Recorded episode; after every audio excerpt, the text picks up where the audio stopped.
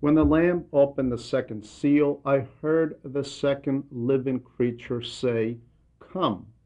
Then another horse came out, a fiery red one, and its rider was given power to take peace from the earth, so its citizens would slay each other, and he was given a large sword.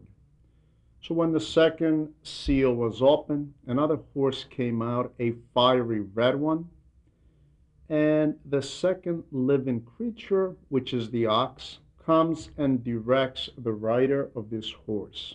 Come forth. This color of the second horse, which is fiery red, and a great large sword given to its rider, are symbolic of fire and blood, internal and external wars. This statement in this verse can truly make someone shiver, so they can slay each other, so they can knife each other. It is a much more powerful verb than kill. It shows a certain viciousness. This shows that this will not be a war where it is necessary to kill some people in order to win. But the word slay shows bloodthirstiness and a certain viciousness and this bloodthirstiness and animosity is characteristic of civil wars and wars between two neighboring nations. But the phrase, so they would slay each other, shows a certain proximity, and it most likely refers to gruesome civil wars where passions run very, very high and deep. And to tell you the truth, this is one of the few things that I became afraid of in my entire life the element of the Civil War. There's nothing more dreadful than this type of war. My friends, can you imagine this? Here we have quite a few hundreds of listeners. We feel good about each other. We are friendly to each other. We are very close. I'm sitting here at this chair, feeling very, very secure. I'm teaching and you are listening. Assuming that a civil war breaks out again, like the ones we had only a few decades ago, what would happen to our friendship? How would we look at each other? All those who lived the terror of our past civil war know these feelings. They can undoubtedly understand that the Civil War is many times worse than a regular war between two different nations. War is never pleasant, and you fight to win.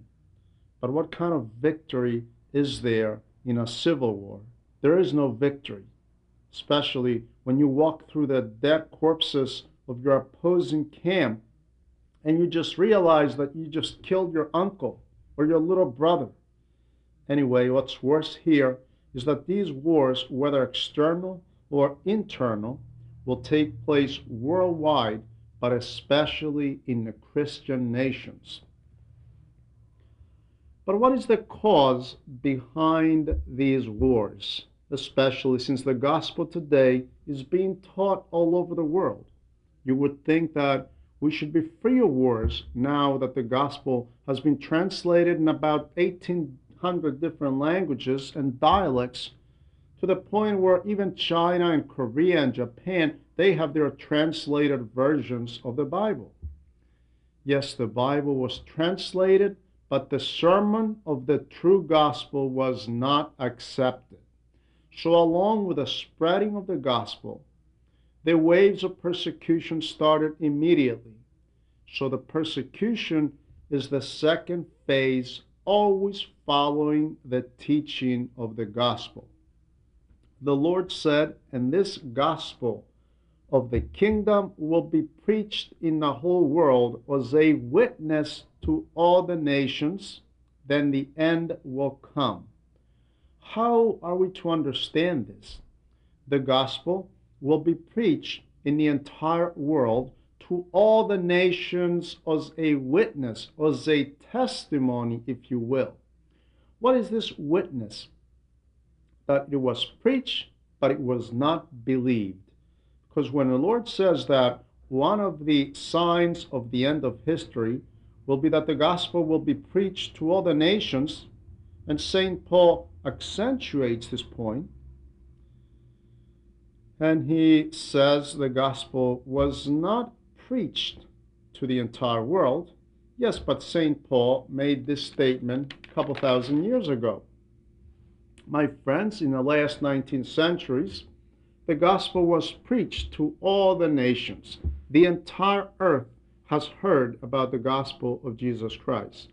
Now you may say, well, not all people became Christians. We still have approximately one third of the population of the earth who are not Christian, regardless if the people accepted the gospel or not.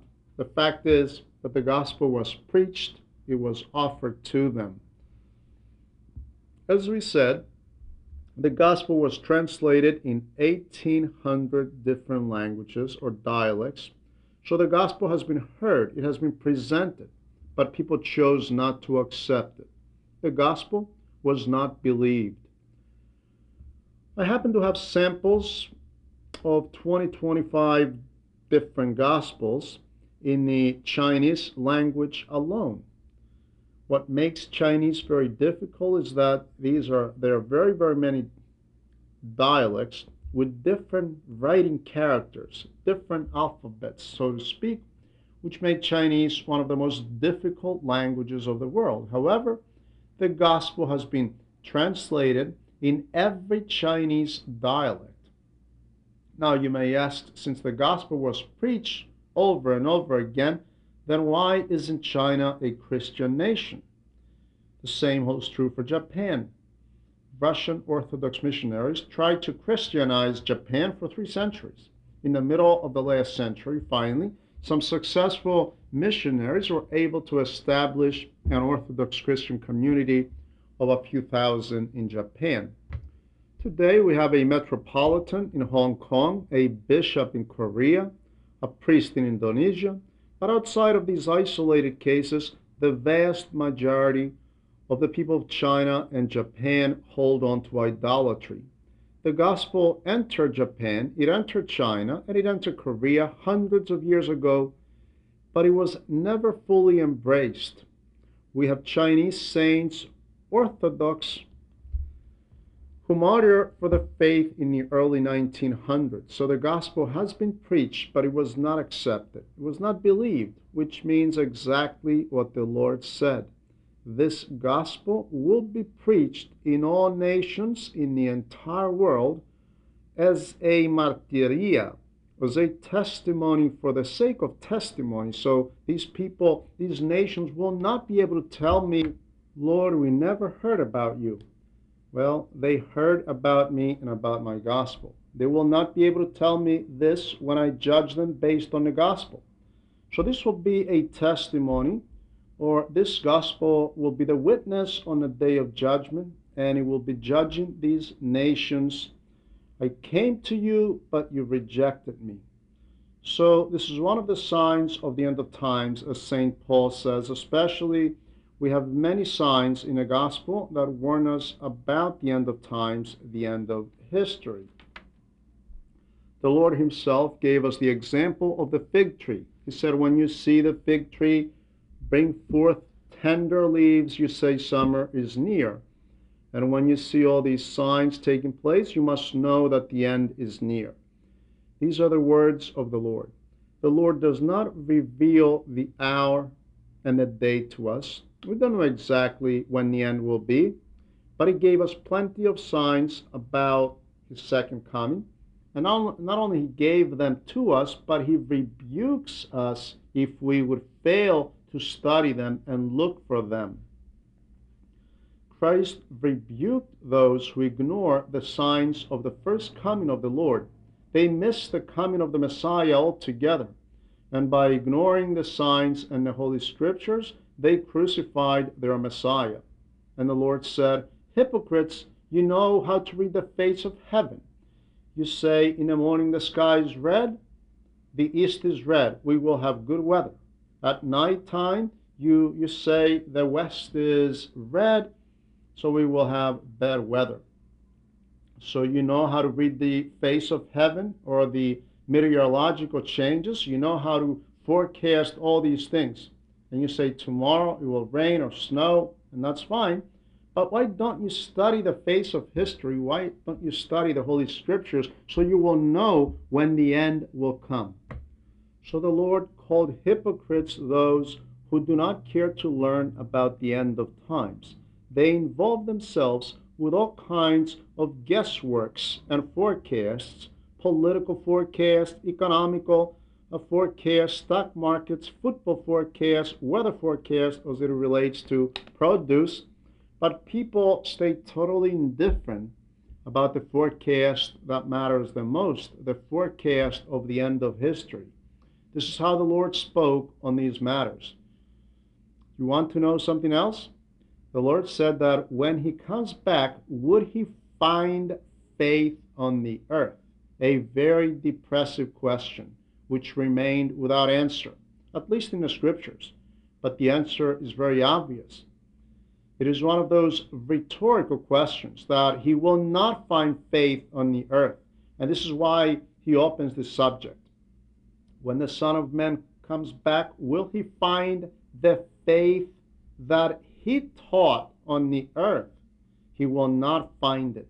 He will find a few believers. The remnant, as St. Paul says, will be available. Consequently, this proves that the gospel will be preached as a witness whether people accept it or not. However, because of this witness, people who've rejected the gospel will be inexcusable. And the Lord continues, You're about to hear about wars. Of course, since people will not accept the gospel, you have plenty of wars. And since we will speak more about wars during the fourth seal, we will not mention much about them here. So, since people will refuse to accept the gospel, which is the gospel of lasting peace, the natural consequence of the absence of the gospel is the continuation of bloody wars, and this among the Christian nations, because even the Christian nations fail to accept the entire gospel. They only hold on to some points of the Christian gospel. My friends, Bulgaria happens to be our neighbor.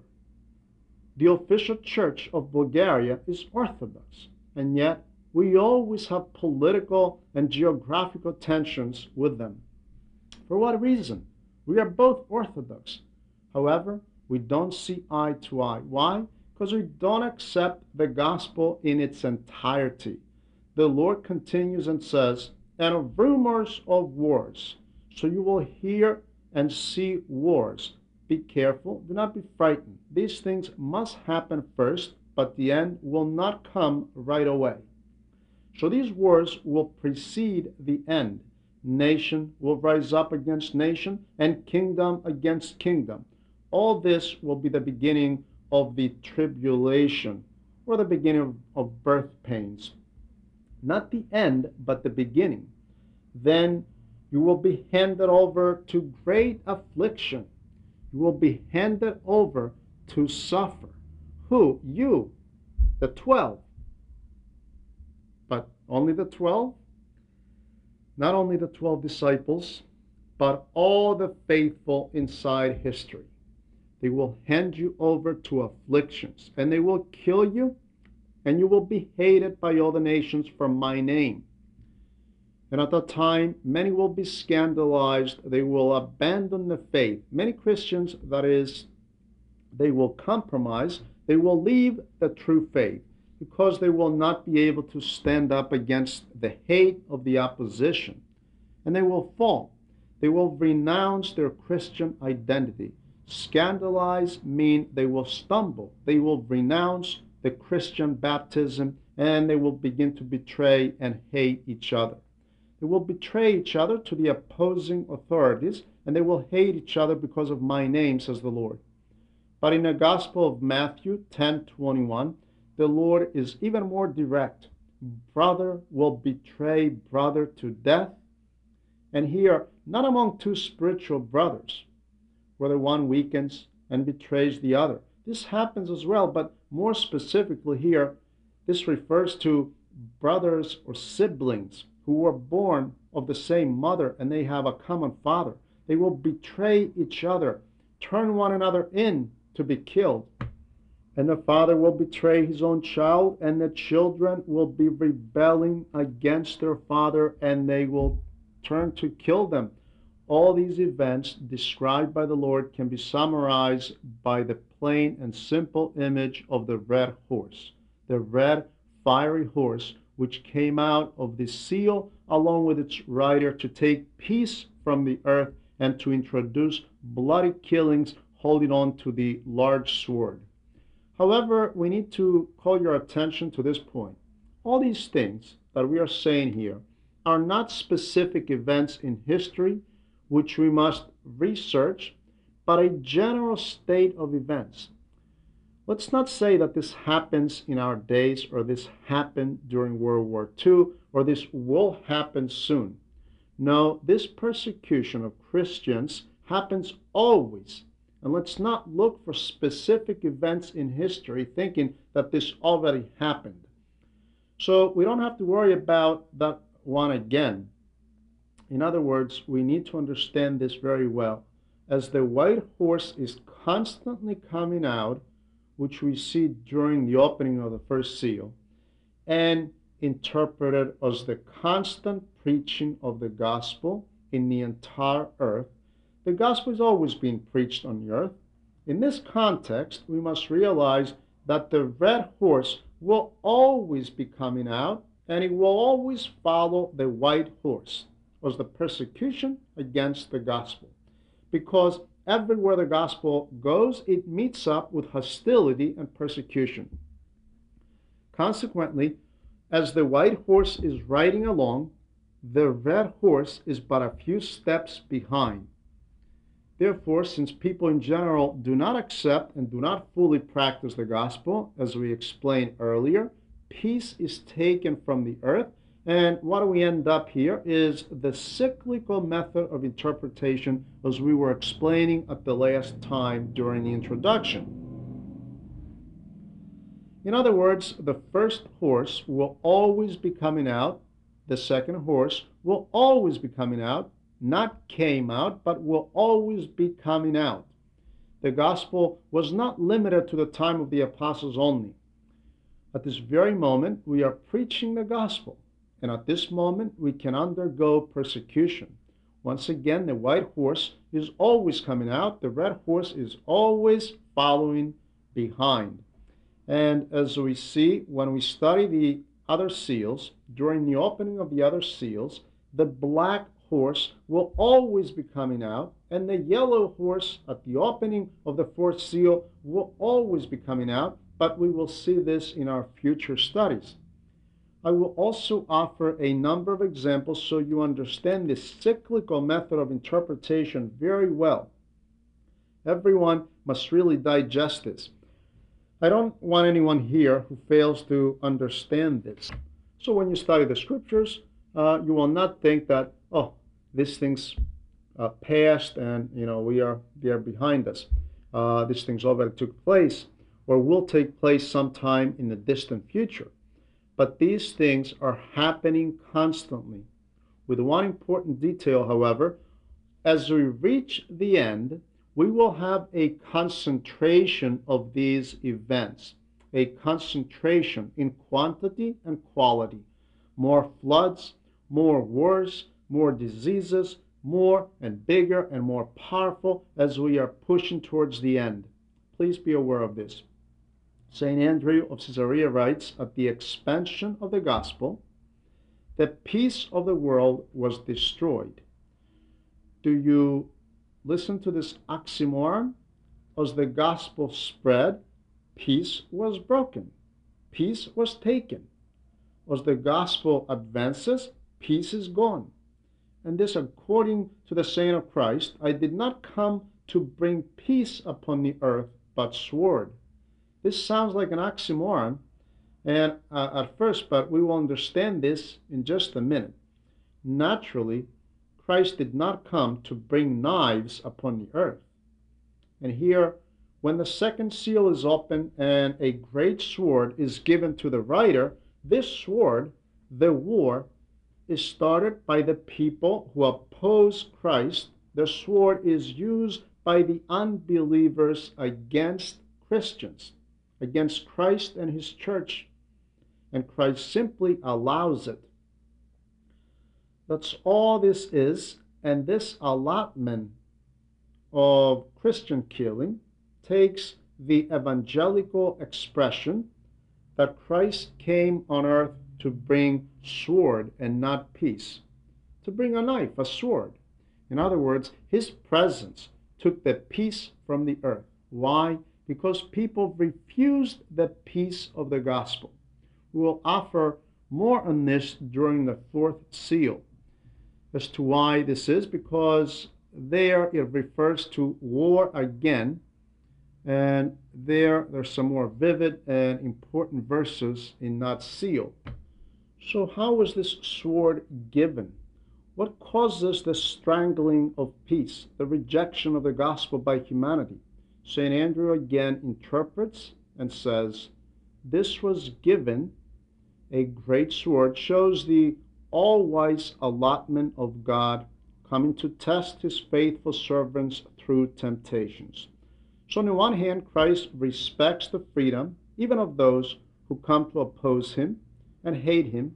And on the other hand, he allows this persecution to test his faithful servants as Christ was put through the fire. Any way we look at it, the subject of persecution is interwoven with the spreading of the gospel. The subject of persecution is interwoven with the spiritual life. Do you wish to live the spiritual life, my friends? You will face persecution. At your initial steps, be aware of this. St. Paul says, All those who want to live with piety will be persecuted. This is a general rule. All those who wish to live a life of spirituality will be persecuted. A man who seems to be spiritual and yet he's not persecuted, then you should begin to doubt his spirituality, except if he lives somewhere in a desert or in a forest all by himself. However, there he will be under the fierce persecution of the demons. And the attack of the demons against the ascetics is far more worse and more fierce than the attacks of people.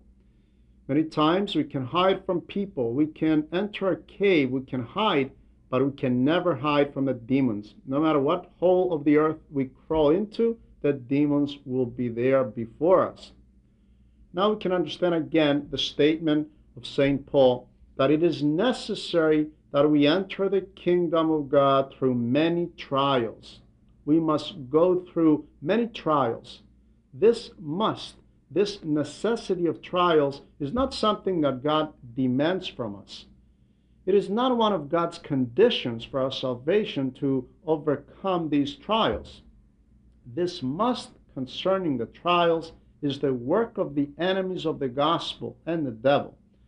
As far as this must, the Lord says it is impossible for the scandals not to come. However, woe to that person through whom the scandals will come. Now answer this if the scandals were prepared or caused by God, how would Christ say, Woe to the man who brings the scandals? Wouldn't this be a terrible contradiction on God's uh, part? So, this impossible for the scandals not to come refers to people who will not receive the gospel. And those who will not accept the gospel will always exist with a constant increase as we get closer towards the end. As we get closer to the end, more and more people will be rejecting the gospel. Maybe you begin to feel this even in our lifetime, which is but a very small period of time 40, 50, 70 years. Uh, it's a very small fraction of time compared to the time of the gospel. And yet, someone who's 50 or 60 or 70 years old has seen some of these signs. He has seen how people thought 60 years ago and how they think now, how people lived 50 years ago and how they live now, and how they will be living 20 years from now. In summarizing what we said about the second seal, Michael Akominatis interprets with the opening of the second seal and after the succession of the apostles, and with the increase of the preaching by martyrs and teachers, the world rebelled, and persecutions and killings of those who loved Christ took place everywhere, and peace was replaced by the sword which Christ came to bring upon the earth. Therefore, the reddish fiery horse is symbolic of the fiery temptations and the fiery zeal of the victorious martyrs who spill their blood for the faith. However, the Lord says something, and we might as well know it. And the enemies of a man, the people in his own home, his family members, those under his roof. And this happens so often. When one of us wants to live the spiritual life, then those in our own home who cannot understand us turn against us. The house becomes very hostile very soon. This tragic and dreadful phenomenon is an everyday reality, unfortunately. And we now come to the opening of the third seal. When the Lamb opened the third seal, I heard the third living creature saying, Come. I looked, and there before me was a black horse, and its rider was holding a pair of scales in his hand. Then I heard what sounded like a voice among the four living creatures saying, A quart of wheat for a denarius, and three quarts of barley for a denarius, and do not damage the oil and the wine. When the third seal was opened, a black horse came forth, and the third living creature, having a face like a man, told the rider of this black horse, Come which means do not hold back, you must go forth with your program. This rider was holding a pair of scales in his hands. The black horse symbolizes mourning and gloom and deep sadness. Why all this gloom? Why all this gloom? From the plague that this writer will bring upon the entire earth. The scale symbolizes hunger and the lack of food which will cause the cost of mere bread to skyrocket. The scale shows that the food will be so limited that it will be rationed. And truly, a voice was heard among the four living creatures saying, A quart of wheat for a denarius, and three quarts of barley for a denarius. So a quart of wheat, a quart is nearly 930 grams and that quart will be sold for a denarius, while three quarts of barley will be sold for one dinar, uh, denarius, being that wheat is much more valuable in terms of quality.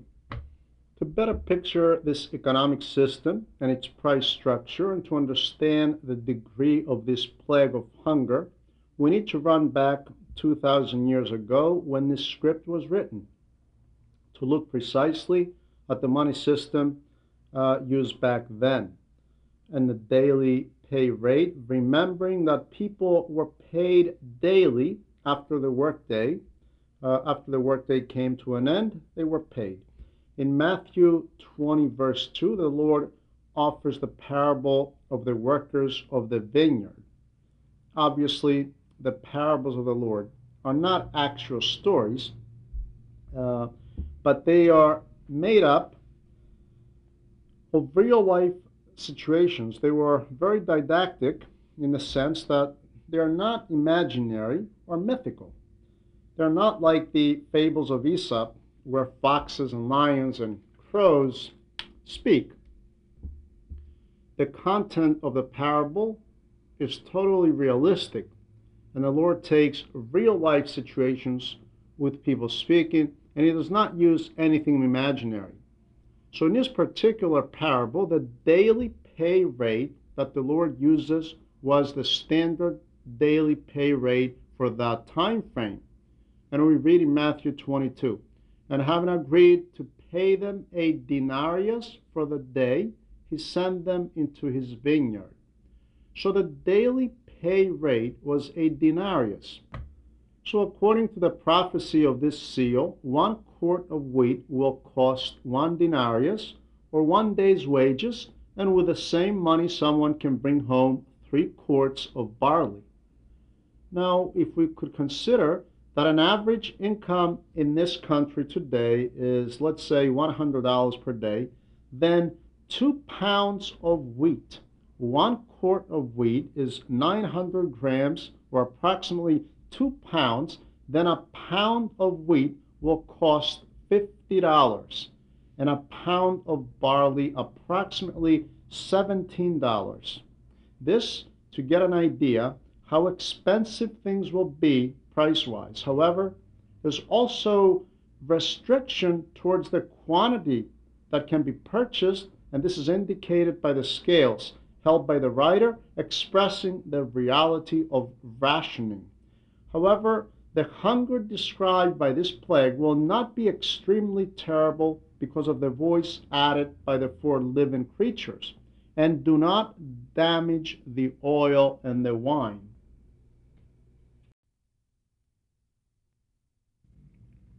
So the writer is not given permission to damage the production of oil and wine, which are very basic necessities of human uh, existence, human nutrition. It is common knowledge that wheat or bread, oil, and wine are three basic representatives of human nutrition. That's why during the service of Artoklasia, or the blessing of the five loaves of bread during feast days, along with the loaves of bread, we also have a flask of oil and wine on the table. And these are the representative elements of human nutrition. And that's why we pray to God by blessing these items during the Artoklasia service, not to ever do without these, but to always have the food necessary for our sustenance we ask God to bless these items so they can be plentiful in our homes. That's why we pray. And for the Lord to bless those who are having this service, those who have requested this uh, service on this particular feast day to be celebrated. So their pantries, their food cabinets are complete and full. So we pray not to ever experience this evil of hunger because I truly tell you, it is a terrible companion. Hunger is a terrible thing. Only those who experience the, the reality of hunger can fully understand my words at this moment. And maybe this do not damage the oil and the wine takes place for the sake of the faithful, for their providence. We surmise this from what the Lord said if God did not shorten the days uh, if he would not cut this period of tribulation short, and this for the sake of the faithful, no one would be able to live on the earth. The ever memorable Greek professor of theology, Panayotis Bratsiotis, writes in his interpretation of the book of the Revelation, and I quote, The love of God softens the austerity of his judgment so this plague is definitely milder than the one of the Hellenic hunger of the dreadful winter of 1941-1942 during the German occupation. Only those who lived in Athens in 41-42 can really know the misery of hunger of that time. I am a survivor of that winter. I lived through it. I will never forget, my friends, I, I remember this very well, how we would go about to find some bread. If we could get our, our hands on any, I will present a description, and this especially for the younger crowd, and I will ask you to hold on to this information so we can be preparing ourselves for the future. I remember the bakeries were giving out some bread. Now, what kind of bread? Who knows?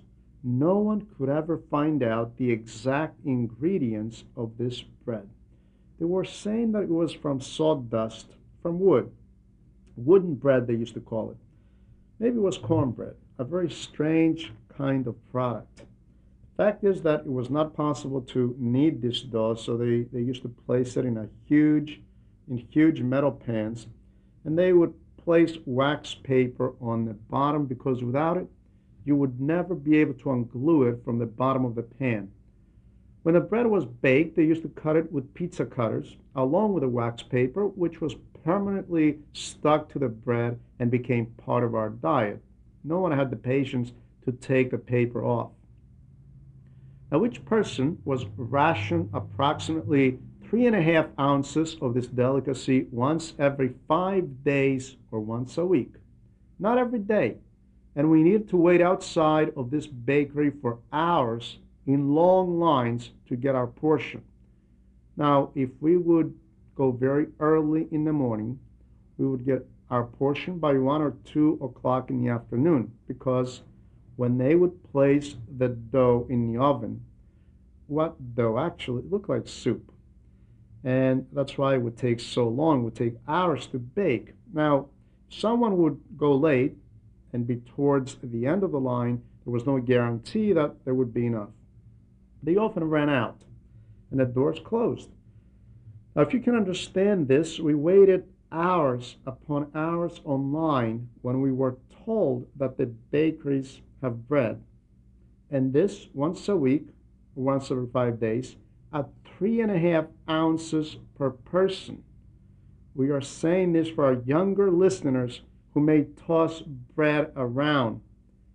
They play games, they play football with pieces of bread. They eat a sandwich and they are full and they kick the other half like a soccer ball. My dear children, you kick your bread and you provoke God. God is provoked by this.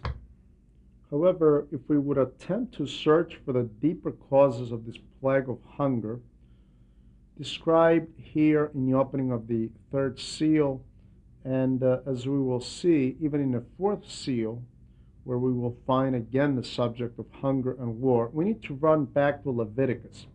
There, in the verses of that book of the Old Testament, God promises all his blessings to his people as long as his people stay faithful to God and to his commandments. Now, if the people of God distance themselves and espouse idolatry, then much trouble and tribulation awaits these people. And one of these evils is the evil of hunger. So the plagues are given and are caused by people's rebellion against God, people's apostasy. This is the main cause of these plagues, people's apostasy from God. Listen to how this is stated in Leviticus. If you walk along the path of my orders and you keep my commandments and you follow them in your life, then I will give the proper rain and the earth will bring forth its blessings, its crops and you will eat the old crop and the crops of the previous years. Listen, the new crops will come, but your barns will still have plenty of the harvest of the previous year and the year before that. And you will have to take out the old crops because you will have no room for the new ones. When? If you listen to me, if you keep my commandments, and if you do not fool around with idolatry, if you do not obey me, says God to his people, you will receive your bread with portions. Your bread will be rationed, and you will eat, but it will not fill you up. Scales will be used to measure a few ounces of bread for you, and you will eat, but you will not be filled. I collected all of the above from Deuteronomy 26, verse 3 and 4, verse 10, verse 14, and verse 26. Prophet Isaiah, my friends, forewarns about the same things in the third chapter, verse 1, and Prophet Elijah, I'm sorry, Prophet Ezekiel in chapter 4, verse 16. And the Lord foresays in Matthew 8, 24, and there will be famines and diseases and earthquakes in various places. All these will be the beginning of birth pains, tribulations. Now, how are the faithful supposed to respond? How are they to prepare when they study all these and are being warned about the arrival of these plagues? What must they do? What must we do? My friends, this is the purpose of studying. I just brought these points out by studying the book of the Revelation, and I will pass them on to you. I'm the first student. I study, I learn, and I tell you these things, and we learn together. I'm not at all above you. So, now what must we do? So, hunger will not befall on us. And if hunger and these evils do come along our way, how can we prepare so they will not have a very serious effect on us? So, what must we do? First, initially, we must always stay close to the Lord and we should never rebel or sin. Do you see, my friends, the apostasy of our times?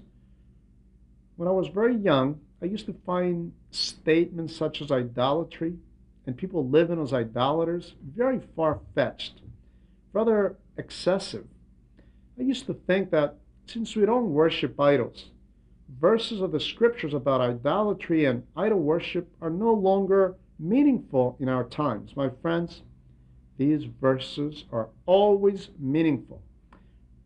Those Greek Orthodox have never been so close to worshiping idols, and this is a general trend of all Christian nations.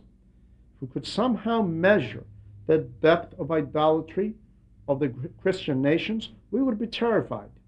We would shudder. If we would find out to what degree we have denied our Christian identity. I'm not speaking about heresy, I'm not speaking about the denial of the true faith in the person of Christ, which is Neo Arianism, the denial of the divinity of Christ, but I am referring to the depth of idolatry in the world. If you will, the presence of Freemasonry is idolatry in its purest form, in its crudest form. And to think how the Christian nations tolerate and accept this evil. So, how do we stand today? We're rebelling against God. But if we say that we don't rebel, but we remain faithful to Him, how about our lifestyle?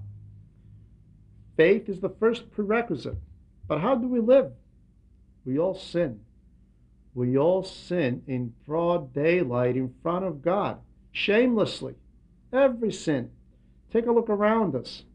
In the area of the fleshly sins, not to mention those of wealth, greed, and so many others, and you will see how today's people sin without hesitation. Obviously, faith and ethics are in a state of bankruptcy. And this for us, the Greeks, and generally all the Christian nations.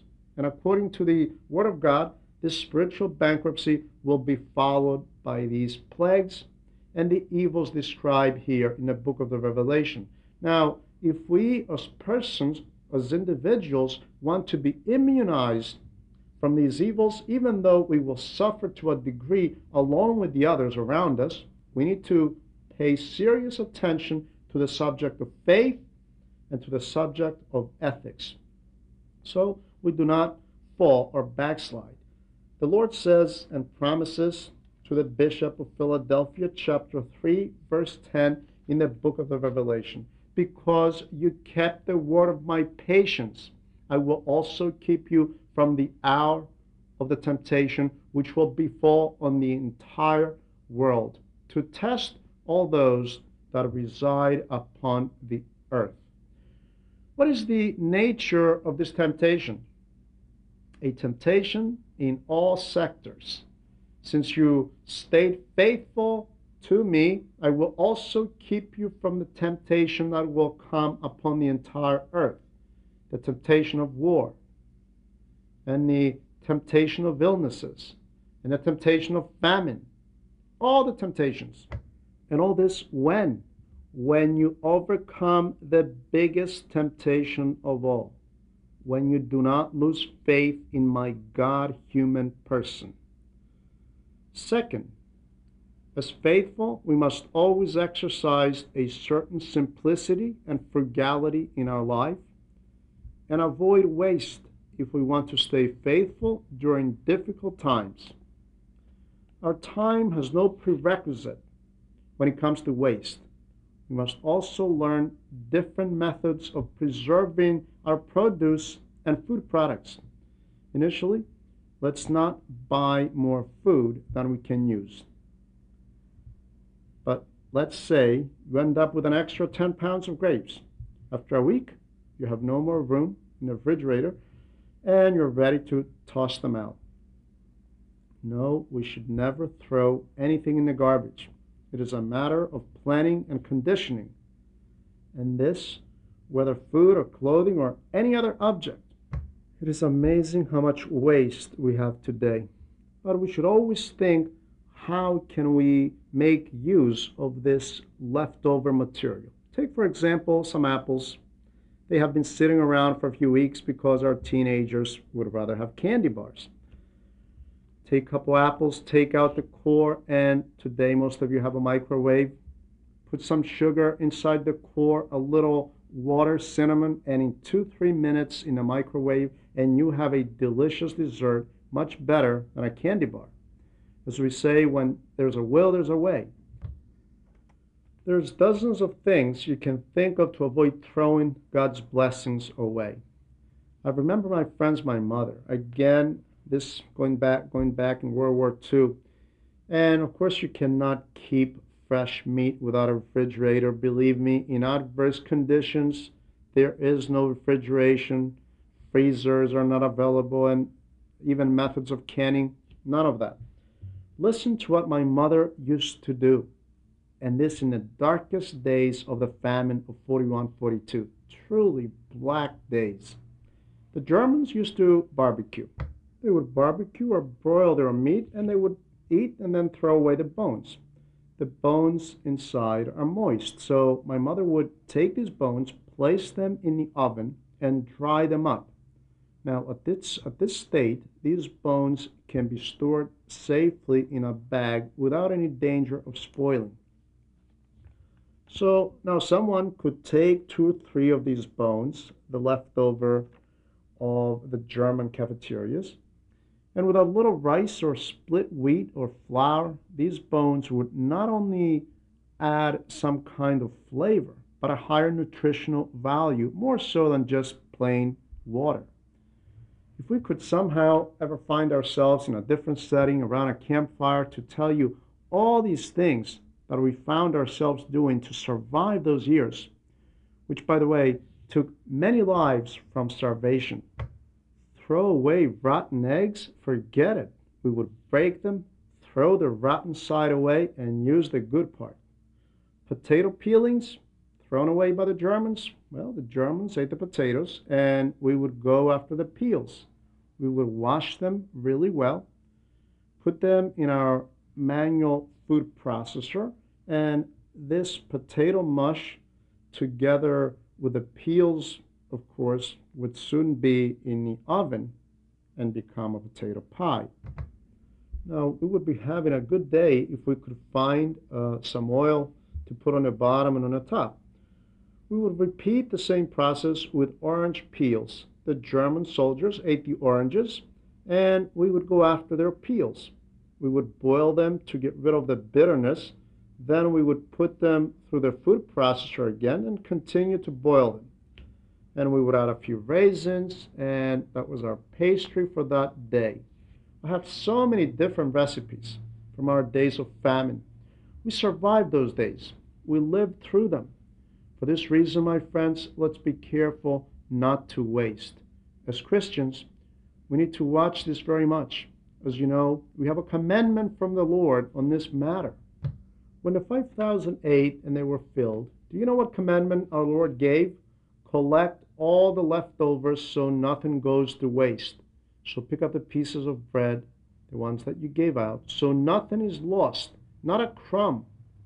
The important thing is that out of five loaves, five loaves of bread, all people ate and they were filled.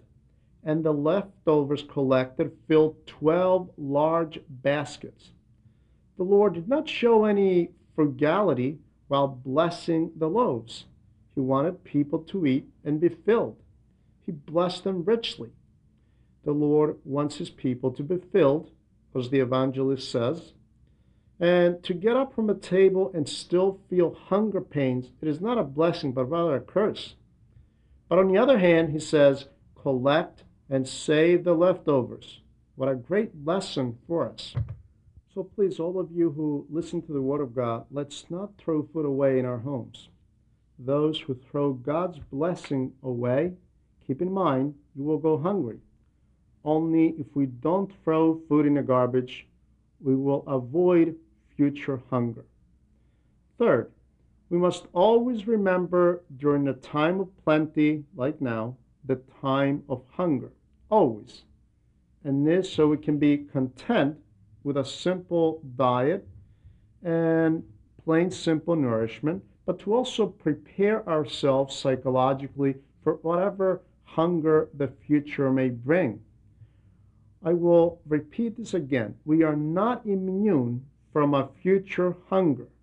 Let's listen to the wisdom of Sirach, something very wise in chapter 18, verse 25. During times of plenty, remember the times of hunger, and during days of wealth, remember poverty. My friends, I live this verse because of my past experiences. I stared hunger right in the eyes. I went hungry for only a few days, thank God in the winter of 41 42. The rest of the days we managed with a bone, soup, potato peels, raisins, and by the grace of God, we did not go hungry and we lived. But those few days, I did go hungry. Thank God it was only for a short period of time. I used to wake up at night and I knew that there was nothing in the cabinets. I knew there was nothing there. And yet I would get up to open it anyway to see it, to see if I could find anything. So I closed the cabinets and try to get back to sleep. Then I would get up again and repeat this entire process a number of times through the night. It is very hard to sleep when you are very hungry. This is dreadful. These memories still haunt me, and many times when we're eating, almost every time I think Look how good that looks. Look at that food. Now, if hunger comes, would all this be available? We peel our fruits today, of course. We throw the peels away, and I ask, would we throw them away during a time of hunger? We throw apples away because of a few worms or because of a slight bruise.